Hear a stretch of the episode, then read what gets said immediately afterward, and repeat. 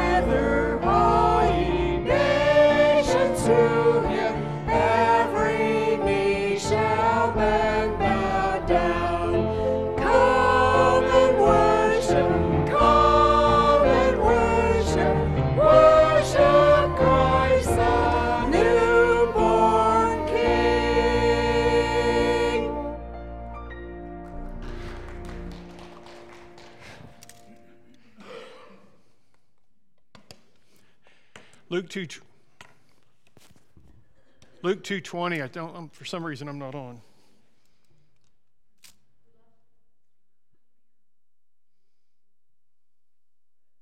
Luke 2:20. Am I coming through, guys?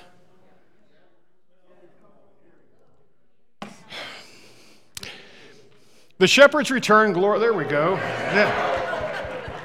Now you can turn me down a little bit. Let's try it again. You want organization? Forget it today. The shepherds returned, glorifying and praising God for all things they had seen and heard, which were just as they had been told. Let's pray together. Lord, we thank you that we can come together this morning and we can celebrate that wonderful event. And Father, we thank you that because of the birth of Jesus, we had a death, burial, and a resurrection that allows us to have eternal life through your Son Jesus. And it's in his name that we pray. Amen. Amen. Well, good morning, everyone. Good morning. It's good to see you today. We're here to worship the Lord together and glad that you've chosen to be with us. Please make sure you fill out your connection card for us. If you're watching online, we ask that you do the same. And at this time, I'm going to turn things back to the praise team as we continue. Well, I'm not. No. Well, I keep thinking, you got 3 minutes, so go say hi to somebody you haven't seen, please. Don't just congregate with everybody you know.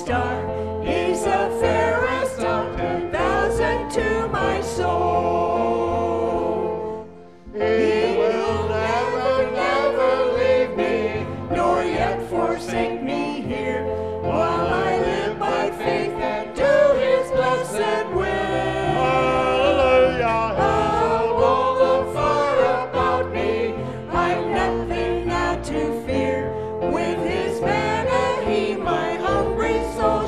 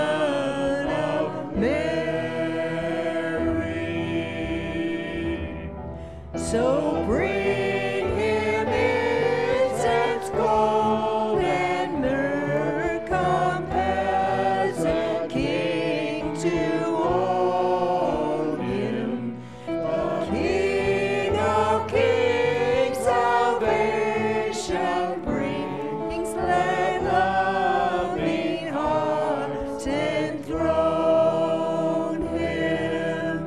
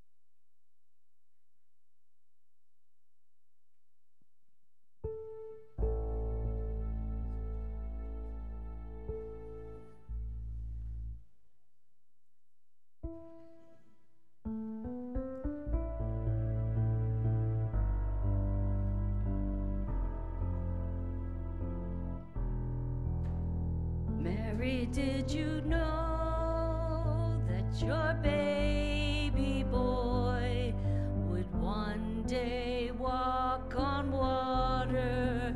Mary, did you know that your baby boy would save our sons and daughters?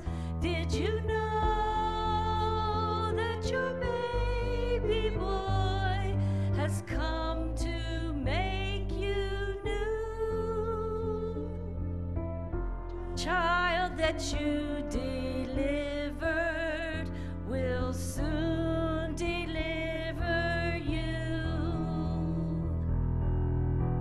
Mary, did you know that your baby will give sight to the blind man.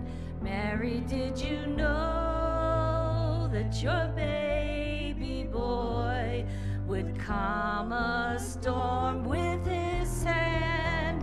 Did you know that your baby boy has walked where angels trod? And when you kiss your little baby, you've kissed the face of God. Did you know the blind will see, the deaf will hear, the dead will live again? The lame will leap, the dumb will speak, the praises of the Lamb. Mary, did you know that your baby boy is Lord of all creation? Mary, did you know that your baby boy would one day rule the nation? Did you know that your baby boy is heaven's perfect Lamb?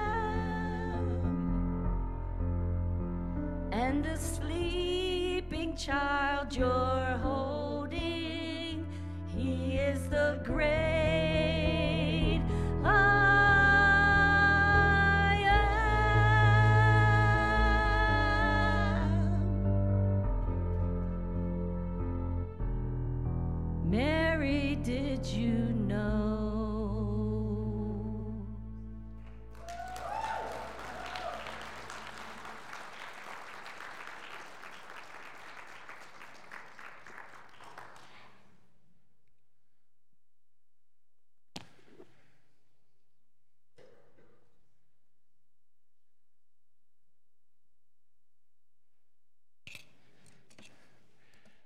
Thank you for that special. Appreciate it. It's a beautiful song.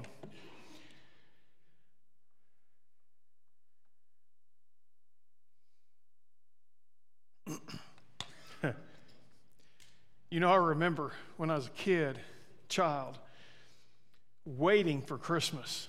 I mean, I'd go crazy till I was about 35. But anyway, in my hometown, unlike the strip mall town we have here, that I think whoever designed it like a strip mall, we actually have a town square, and maybe many of you grew up in towns that had town squares, and we even had a replica of the Statue of Liberty in our town square. And, of course, the bad thing about it's where all the winos hang out, and I always tell my math teacher I wanted to be a wino one day, but luckily I didn't obtain that height. But when Christmas was getting close, when we go on the square, we were waiting as kids because Santa's house was coming and his sleigh. And we'd wait and wait and wait. In his little tiny house, you've probably seen them. I think they have one in Wichita City about the size of the little Santa house. And it was just a time of excitement because Santa was coming. My excitement and my anticipation grew each day. Every day, that once they get that Santa house out and we'd go by the square, I'm like, yeah, Santa. I couldn't wait, man, because it was so exciting, because I knew once I saw the big guy, no reference to anything else, but once I saw the big guy, Santa would fulfill my hopes. I was going to get the loot that I was desperately wanting. See, I grew up in a dark time like many of you did. In second service, they're not going to believe this, but there was actually a time when as kids we didn't get everything we wanted. We didn't get every single thing we wanted. But anyway, Christmas was a time of hope and joy abounded because, man, that stuff that I was wanting, it's going to happen. When you anticipate good things, if you ever had anticipation, other than anticipation of death, but anyway, it's a Steven Seagal thing, but if you've ever anticipated good things, what happens? Joy overflows. As I've matured just a little bit over my years, my perspective has changed a little bit as my perspective on Christmas has matured. I used to get joy over Christmas thinking my loot's coming. Santa's going to deliver the goods. But now my joy really comes more from giving. I mean, I love getting stuff, don't get me wrong, everybody does. But more importantly, my joy flows from the fact that this holiday, no matter what the origins, represents to us the birth of our Lord and Savior Jesus Christ. And what also that represents is the fact that this happened because God loved us so much that he wanted us to have the opportunity for eternal life. And our God is a God of love. He's also a God of justice. So his justice and his love have to be satisfied. And that was done through Jesus. There'd be no death, burial, and resurrection without an incarnation. When I hearken back to our main passage in Isaiah chapter 40, verses 1-5, the nation of Israel was going through a very bad time. They were basically going kind of from captivity to captivity. Why? Because they were being disobedient, and God says, that's going to stop. He says, what you're not going to do is be disobedient to me and get away with it. In the midst of these dark times, though, God gave the nation hope. He gave them something to anticipate, something to look forward to. Anticipation can breed joy. Joy is something that transcends our station in life or the circumstances that we face, because we know something coming is so great that the junk we deal with here in the big picture really doesn't matter. It doesn't take away the hurt and the pain and the difficulty, but in spite of that, we know there's something greater waiting. Jesus talked about joy and happiness throughout his teaching. Jesus didn't go around. When I was a kid, I thought Jesus was a sad sack, a sourpuss. I thought God was just a big meanie. I thought all God wanted to do was punish me. But as I learned more about Jesus and you look at his teachings, he really doesn't teach on hell very much. Boy, he spends a lot of time talking about joy and heaven. He spends a lot of time talking about the kingdom of God. And in his teaching, for instance, Matthew 5, commentator Michael Green, who's written many commentaries, says this about Jesus and joy. He says, it is as if Jesus is saying that life in the kingdom with him is a life of profound joy, a joy that no person and no circumstance can take away. And this blessedness is not reserved for some nebulous future. It is for now. It is the mark of those who have really surrendered to the King and tasted his grace. Although, of course, there is a future to rejoice in too. So he's basically saying that as Christians, our joy is not just the fact that heaven's coming, but our joy is the fact that heaven's coming and that we're in Christ now. We can have a joyful life because of that anticipation of the life to come, but also we should have joy because of the life that we have now. Because even in difficult circumstances, who do you belong to? Who loves you? Tidings of comfort and joy. Joy is brought into the world through Jesus. If you study history, one of the things you'll see is this world, I mean, today it's rough, don't get me wrong, but boy, before Christ, it was dark. It was horrible. It was just terrible. And so even though the world is nowhere near perfect, Jesus brought joy into the world. And then we're going to have ultimate joy when it's all said and done. But God didn't want to just bring comfort and peace to the weary, but he also wanted us to have joy because of the salvation that God brings us through Jesus Christ. And Christmas is a time for joy, as every day should be, but Christmas particularly, this season should be a joyful time for us. The big idea to our message this morning is that the Christmas season is a time of joy. God wants his people to be joyful in their redemption, and we'll talk about that a bit. So we're going to be in the Gospel of Luke. We're going to start in verses 8 and 9. It says this in the second chapter. Now there were shepherds nearby living in the field, keeping guard over their flock at night. And an angel of the Lord appeared to them, and the glory of the Lord shone around them, and they were absolutely terrified. Well, we're going to look at the shepherd's encounter with joy. See, we've talked about this before, but the context of the shepherd's life makes this even more impressive, because the shepherd's life was difficult. And because of the nature of their job, the religious leaders and the authorities of the temple had such strong negative views of shepherds that they wanted to keep them from participating in the religious ceremonies in Jerusalem. They wanted nothing to do with these guys. The Mishnah, which is a written transcription of Jewish oral tradition, and it's authoritative in Jewish life, had some very unkind things to say about shepherds.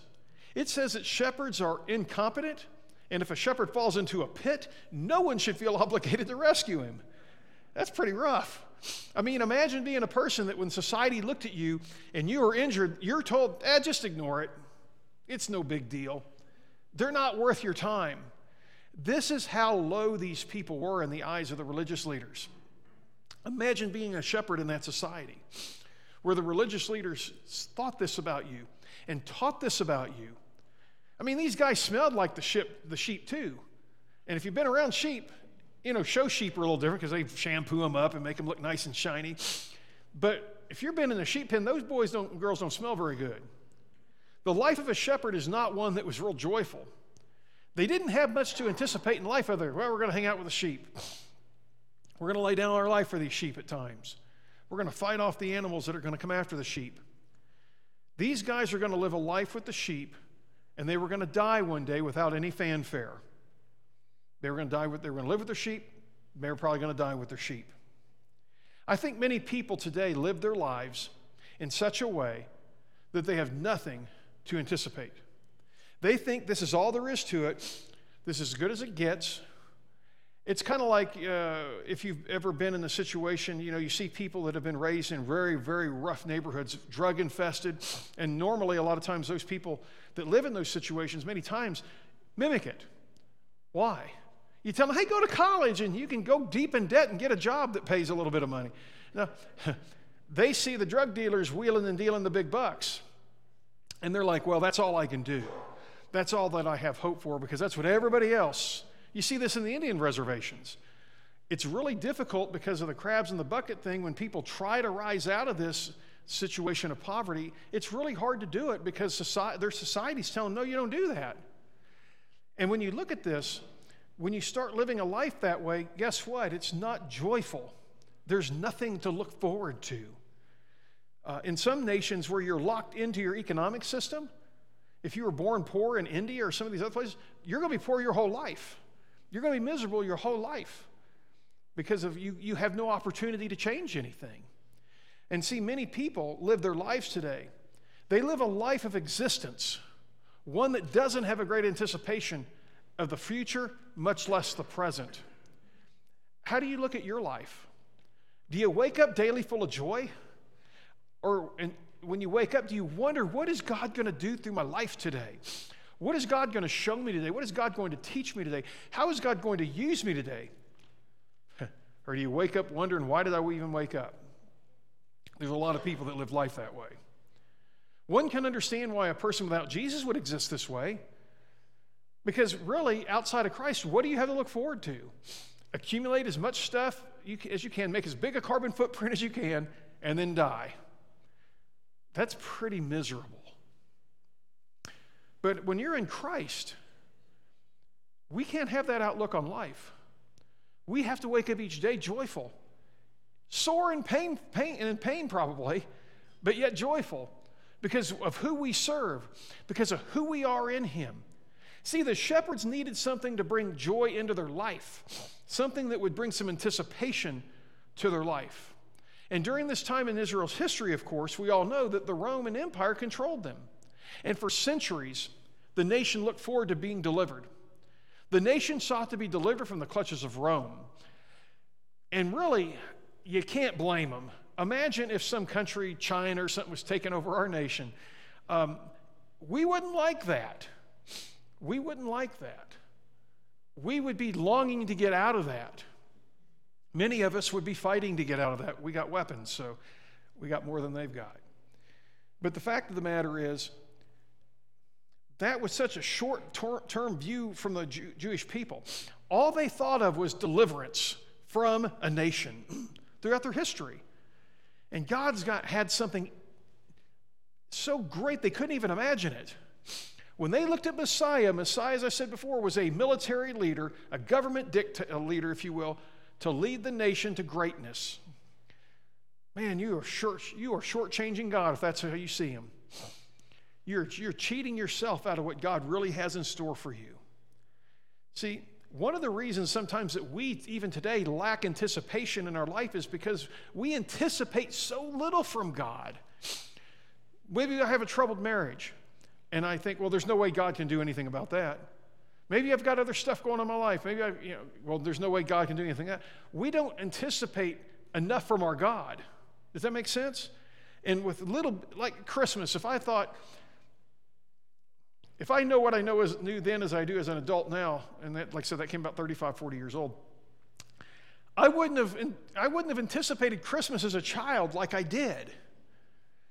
You know, because you understand the real story, and I'm going to be very delicate with that in the second service because we have youngsters in there.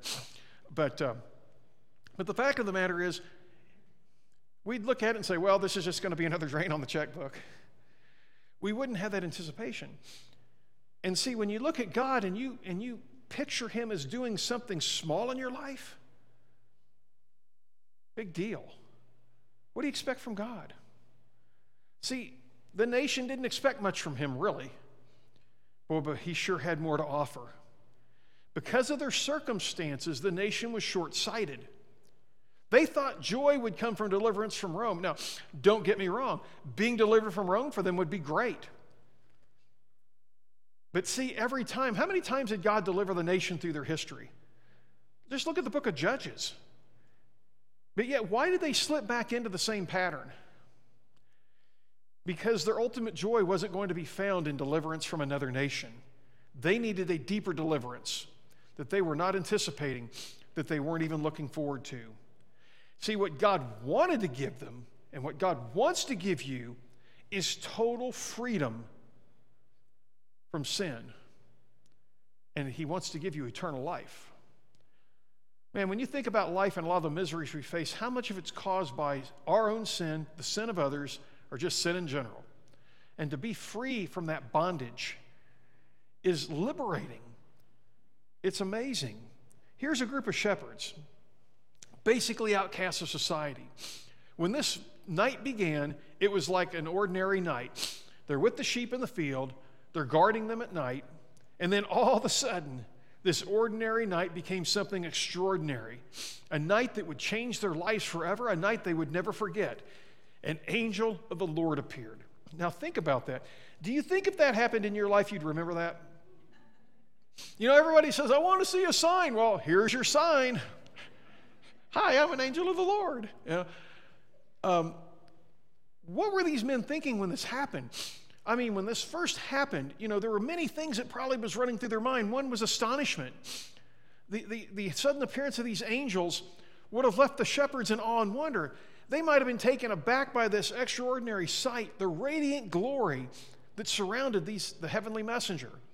They'd never seen anything like this before. Obviously, fear and apprehension. Fear gripped them.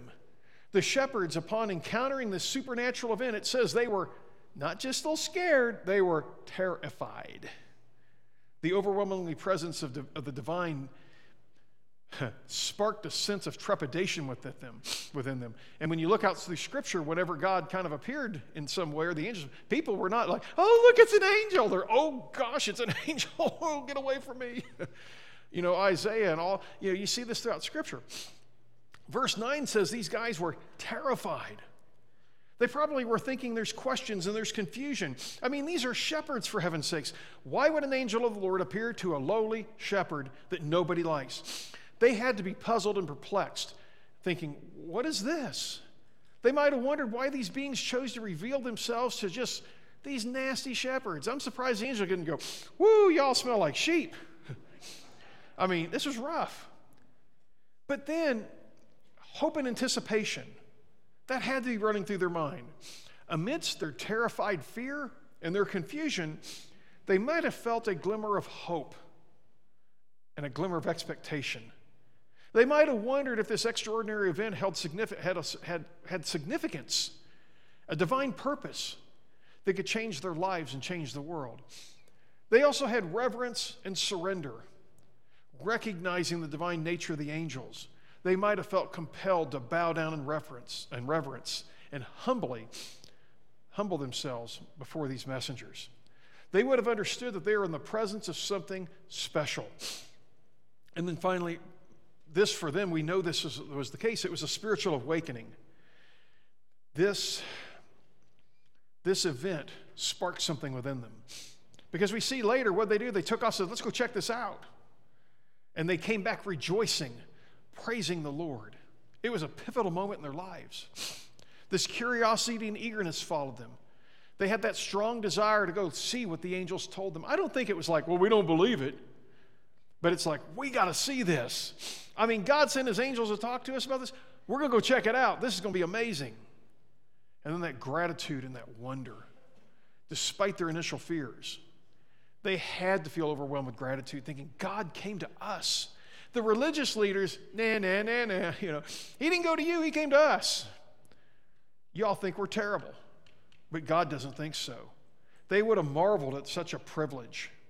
These thoughts would have been a whirlwind of emotions that hit them when the angel appeared. They had to be just confused and awe, a whole bunch of stuff going through their mind.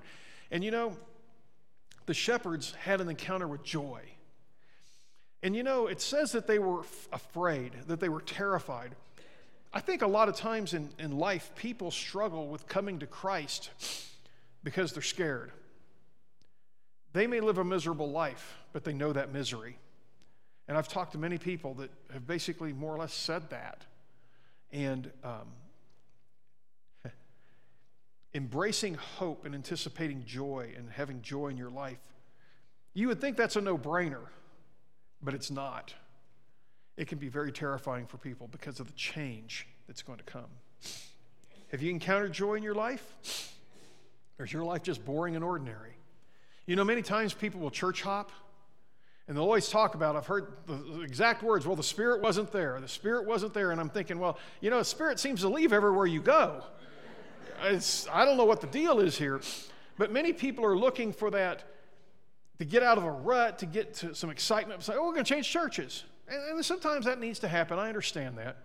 But a person that's habitually doing this, see, they're looking for something, and they're looking in the wrong place. Because your joy and your devotion and your faith in Christ isn't going to necessarily spring forth from the church. It's got to come from your heart and from your joy and from your anticipation of God. And sometimes people rely on everybody else to give it to them. Let's look at verses 10 and 11.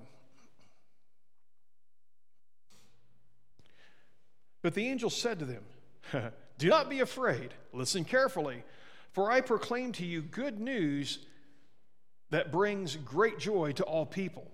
Today your Savior is born in the city of David. He is Christ the Lord. So now the shepherds had this encounter with joy. Now the angel's going to say, here's why you're going to be joyful.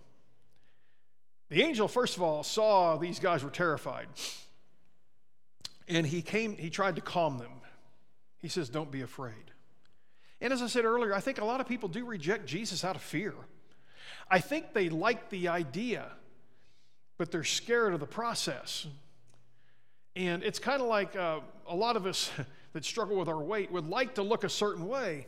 And it really sounds good. But then it's like when I have to actually push myself away from the table, when I actually have to turn down certain cookies, certain things, all of a sudden it's scary because maybe I've drawn my comfort from those things. Maybe when I'm stressed, I'm eating. Maybe when I'm happy, I'm eating. Maybe when I'm in the pulpit, I'm thinking about eating. Maybe eating's more important to me in my life than it should be. And letting go of that's fearful, it's scary. Now, the thing I got to tell myself is if I buy a small meal, which to be honest with you today, I probably won't because I'll only eat one meal today. But sometimes I had to think, if I buy that smaller meal, if I'm still hungry, I can buy more. But anyway, a lot of times people are rejecting Jesus because of fear. Following Jesus is unknown. No matter how miserable one's life is, they know how that works. They know they get up each day and they're miserable. They know they get up each day and their life's a mess. To be honest with you, when I was going to give my life to Jesus, I was afraid. I didn't know what was going to happen. I didn't think that I could live up to it. Still don't. But by God's grace, you can. for most people, when we seek an encounter with God, it's intimidating. We become fearful, and the enemy plays on that fear. You're not worth it. You really need to go see The Shift. It's really good. He does a good job showing that. Look what you just did. God can't love you. Oh, yeah, look at you singing these songs to God, but you can't even treat your wife right. You're a good Christian. Or you treat these other people this way. Or you're thinking those thoughts. You're a really good Christian. See, I feared letting God down. In my life, to be honest with you, my biggest fear has been failure. I don't want to fail. When I get challenged with something, typically I try to rise up to it. But I also feared change. There's a lot of fear. And a lot of times, I don't know why you won't accept Jesus. Look at your life. Fear. What did the angel do before he gave the message? Calm down, guys. It's okay. And many times when we're trying to deliver Jesus to people, you got to know they're afraid. And sometimes when you're afraid, you see you're hurt. You've seen an animal that you love that's hurt. Sometimes they'll bite you because they're afraid. And so one of the first things we really need to do with people is say, hey, calm down. Not quite those words. It's going to be okay. Fear not. The angel sees that fear, and before he delivers the message, he seeks to calm them. Was the appearance of the angels alone the reason for joy? No. It's kind of like Operation Christmas Child. I think all of us in here know that the purpose of OCC is not the gifts. It's the gospel. And that's one of the reasons I so love supporting it. I'm glad as a church we support it so well, because it's the gospel. It's not the gifts. Now, see, for these guys, it would have been so easy to just say, joy, look, we saw an angel. Wow. The angel says, that's cool. But here's the reason for your joy. The angel says, I'm bringing good news that brings great joy to who? To all people. The good news is that the Savior, Jesus Christ, was about to be born into this world. The Savior was about to be born to redeem mankind, to deliver people from their bondage, and to give them eternal life. As a Christian, the message of Jesus should be the source of our joy. When we seek to tell others about Jesus, our focus needs to be on the message of Jesus, not about the band or the praise team is awesome at my church, not about we really worship in a cool-looking building, and we've got a great screen up there. Man, sometimes if we're not careful, we get all about the trappings and forget about the message. The message is what's important. The church, the screens, the music, it's all part of it. It's a part of it, but the message is what brings joy. These other things will bring happiness, but the message is what brings joy. The angel said the good news that would bring great joy was Jesus. He didn't say, the angel said, hey, you know what? We got a great temple over here in Jerusalem, and man, that's going to bring you some joy. Yeah, check it out. He says Jesus is coming. And that's the message we need to give to people. Jesus is here. The good news was not a church program. It was not a self-help program. It was Jesus. And as a church, that's what our focus has to be, Jesus. We need to take the message that Jesus was born on that wonderful day, that he lived a life, that he lived a sinless life, that he was crucified, that he died for our sins, and more importantly, he didn't lay in that tomb, he rose on the third day, and he's seated at the right hand of the Father. We need to seek to win people to Jesus, not to anything else. There are times when people in church get upset over trivial things. But if we focus on the reason for our joy, Jesus, those things are no longer a problem. Yeah, things got to be dealt with. I get that. But I've seen people get red on fire mad over, I don't know, putting different color carpet in a church. You know, okay, your church color may be tacky. I've been in some churches, man, that's tacky. But you know what? Who cares? It's about Jesus. It's about Jesus. And I understand you don't want to have your building be a distraction. I get that, because I couldn't get the purple carpet I wanted when we did the carpeting. But anyway, it's got a little bit in it, I think. But no, our facility is beautiful. But the fact of the matter is, when we're focused on Jesus, those things that we think are so important are no longer important. They need to be corrected, but they're not the focus of why we're here. They're not the focus of why we're here. I had in my last church, we sang the doxology. You look it up. Praise God from whom all blessings flow. I used to know, I can't quote it off the top of my head because my mind is gone. But we did it every single Sunday. And I had a bunch of people come, you know, we don't need to do this every Sunday. I said, you know what? I agree with you. Yeah. First Sunday we took it out. Guess what happened? Everybody stood and started singing it, even though it wasn't on the screen. And then I had people, when we quit doing it, say, you know, I just didn't feel like I was worshiping today without that song. And I'm like, really? So a song is going to determine if you've worshiped the Lord. Really? Where's your focus? Where's your focus? See, the angel said, the reason for joy is Jesus. Good old Isaiah spoke about the Messiah many times, 700 years before it happened. In Isaiah 51, 11 and 12, he says, those whom the Lord has ransomed will return. They will enter Zion with a happy shout. Unending joy will crown them. Happiness and joy will overwhelm them. Grief and suffering will disappear. I am the one who consoles you. Why are you afraid of mortal men, of mere human beings who are as short-lived as grass? 700 years before, 700 plus years before. Through the prophet Isaiah, God says, I'm bringing a Savior. And when you look at the phrasing here, he's not talking about deliverance from Babylon or anything else. He's talking about the ultimate joy and that Jesus will free us from our sins. Verse 11 says that unending joy will crown us, that grief and suffering will disappear. Does that sound a little familiar? You ever read the book of Revelation? It's in there. Let's move to our final thought. The impact of joy. The impact of joy. The message that the angel brought great joy to the shepherds. And it impacted them in a profound way to do something. It's one thing to say, man, I heard that gospel message. I heard that sermon. I read that Bible. And then you think, man, good.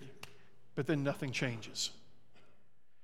See, when the angel was done, what did these guys do? When you read further into the Gospel of Luke, you'll find that say, hey, we need to go see this. They left their fields. They did something. Why? The message of joy should move us to do something. It should move us to change.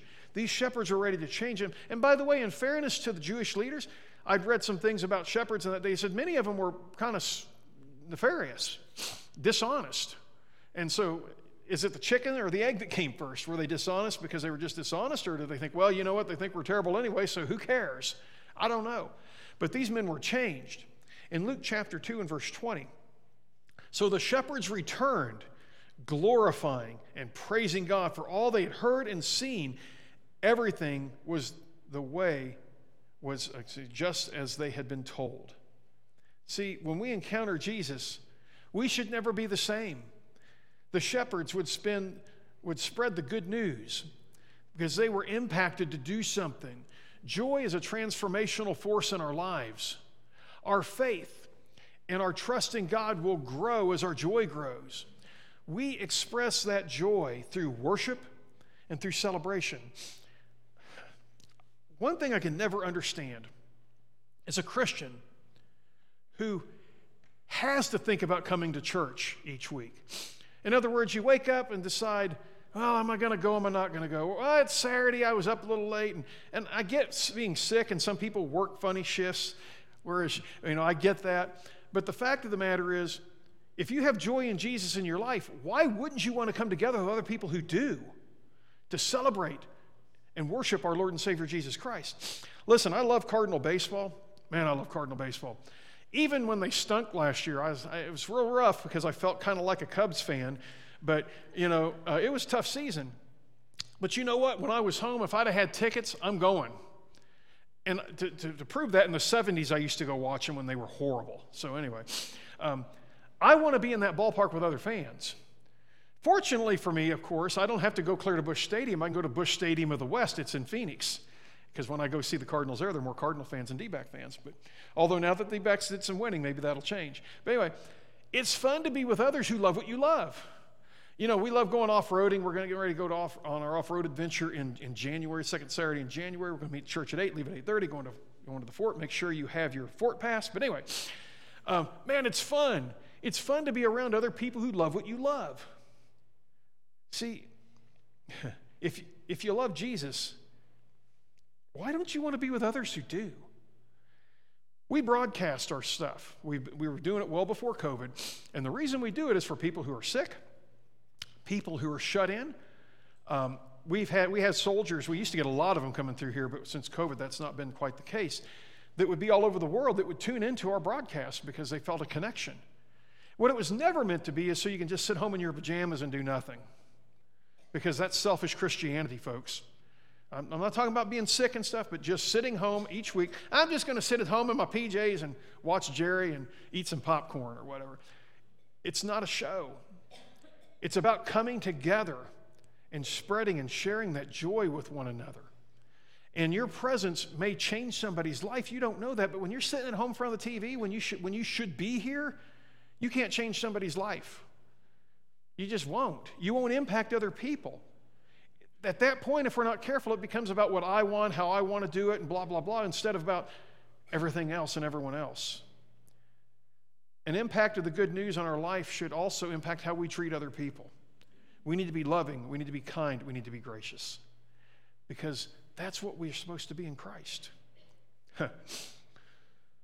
I know when I was a kid, I can't speak for anybody else, but nothing could compare to the joy and the excitement of Christmas morning. My brother and I, Dad would tell us, you guys got to go to bed. And we would just we're going to stay up all night. We're going to see Santa Claus come to the house, But, man, inevitably about 5 a.m., and I'm not an early morning person, but on Christmas, this boy was up. We'd bolt into the tree. It's almost like if you've ever seen A Christmas Story, which I don't know who hadn't seen that. Man, we couldn't wait to get under the tree and start ripping the presents open. When we try to understand joy, think of the happiness and the freedom that we'd experience in Christmas. God wants us to experience that same kind of joy for what he's done in our life. Our application point is this: we will be people of joy knowing that we're redeemed through Christ. Don't let anyone or anything cheat you out of the joy that we're to have in Jesus. This morning, our praise team is going to come and lead us in a song of decision. And if you've not accepted Jesus as your Lord and Savior, we're going to give you that opportunity. When we can experience a lot of happiness and things make us happy in this life, but to experience the peace and the joy that God wants you to experience, you're going to only experience that through Christ. And if you're just existing today, you need to be doing more than that, because life is short, my friends. And as I look at myself, I know it's getting shorter and shorter. So that today is a good day to give your life to Christ, to experience that freedom and that joy that he gives you. So if you need to make that decision, we invite you to come forward this morning. If you're an immersed believer and would like to make First Christian your home, we'd love to have you come forward this morning. If you're struggling, you need some prayer, come forward. I'll be glad to pray with you, or one of our elders, Roger, would. But this time, let's stand together and sing our song of decision.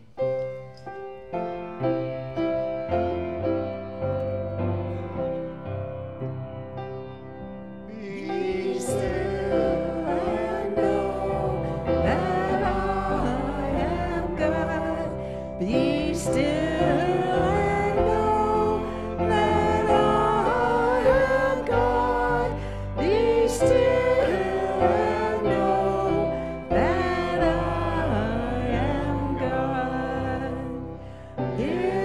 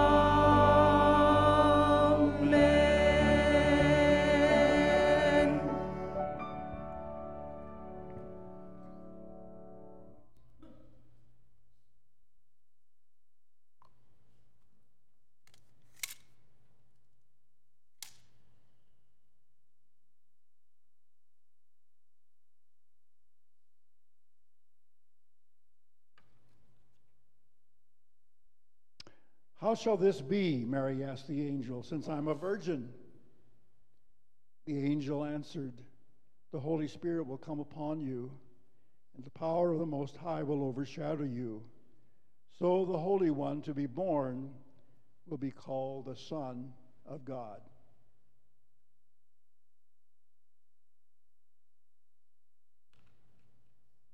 At this point in our worship service, we're faced with what might be called a contradiction. This is the Christmas season, and our thoughts are centered around Jesus' birth. However, the Lord's Supper, the communion, on the other hand, reminds us of his death.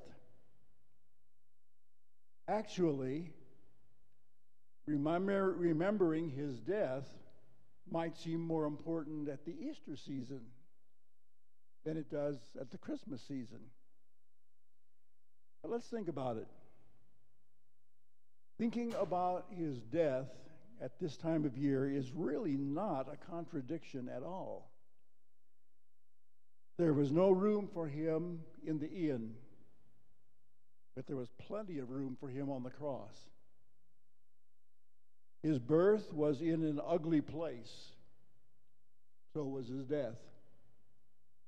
A star came to brighten his birth. The lights went out completely at his death. He was born in a borrowed manger, and he was buried in a borrowed tomb. There really is an interesting correlation between both his birth and his death. Between these two events, we really can't understand the one without understanding the other one. The birth would be meaningless without his death. The manger, the humble birth, and all that is connected with it would be of no value whatsoever without the pain and the agony of his death. And there could not have been a death if there had not been a birth. So here at the communion table, our thoughts go back to his birth. They go back also to his death as well. And in between, we remember his life, his teaching, his miracles. Think about that as you partake today. There was one who was willing to die in my stead, that a soul so unworthy might live. And the path to the cross he was willing to tread, all the sins of my life to forgive. The path started in Bethlehem and ended on the cross all for us. Thank him for walking that path. Thank him for going from Bethlehem to the cross. Lord God, we thank you, not just for the death of Christ, but also for his birth, because we know that without one there could not be the other. But we come to thank you, even for everything in between those two events, for all that he said, for all that he did, for all that he was, for all that he is. Help us to remember that. In Jesus' name, amen.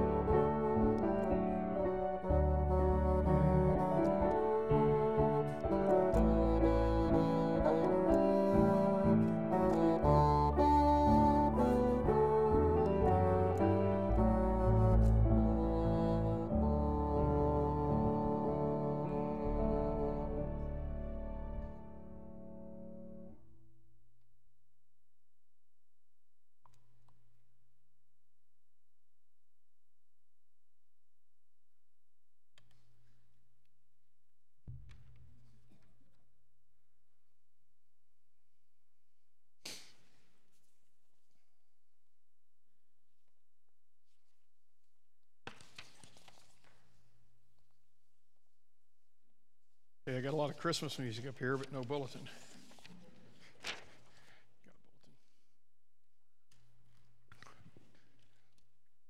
Sorry about that.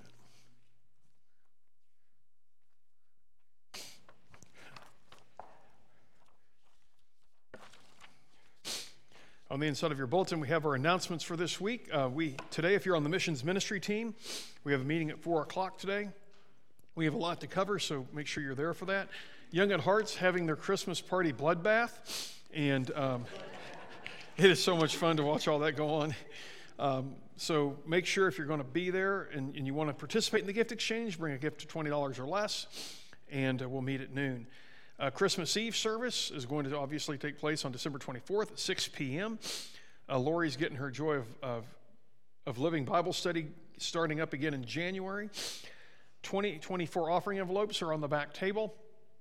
What we're asking you to do is once 2024 hits, don't use your old ones. Particularly for some people, we had to change numbers because we don't have as many envelopes now because a lot more people are given electronically. So please make sure that you do that, or else you'll confuse our treasurer if you use your old ones when you have a new number. Jerry has all of his groups this evening. We don't have any adult or teen studies this week. And I think that's all the announcements we have. Oh, thank you. There are Core 52 books on the table. If you attend this church, we ask that you grab one per family, but if you in a situation where you need two for two adults, that's fine. I think we have enough. Don't pick them up for people that don't come to church and everything else because we don't have enough for that. But if somebody wants one, let me know. I'll send them a link where they can get it on Amazon. So they're back on the back table next to the offering envelopes. So, all right. On the back of our bulletins, we have our prayer concerns. If you go on to If you go on to Cool Online FM, for those of you who go on Facebook, a few days ago, Don posted Seth Baldwin was on TV talking about the tornado they went through and the blessings, some of the blessings that even came out of that. So I encourage you to watch that. Be in prayer for their family in that area as they recover from that. We're also grateful for our ministry team leaders. You've been a real blessing, and your dedication and service to the Lord doesn't go unnoticed, and we're so thankful because we couldn't do what we do without those folks.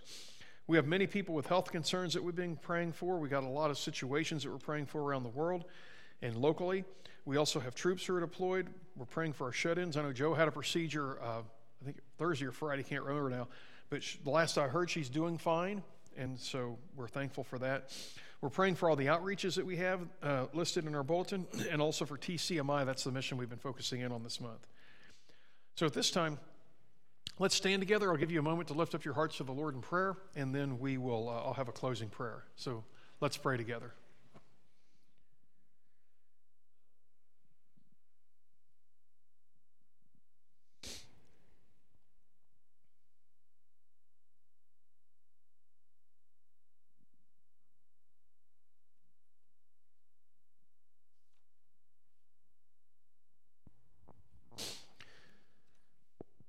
Lord God, we thank you that we can be together today, and I pray, Lord, that we live life this week with joy and anticipation of what you're going to do and the blessings we have in you. And I pray, Lord, that we take the message to those around us and that we calm their fears and tell them the great news about Jesus Christ. It's in his name that we pray. Amen.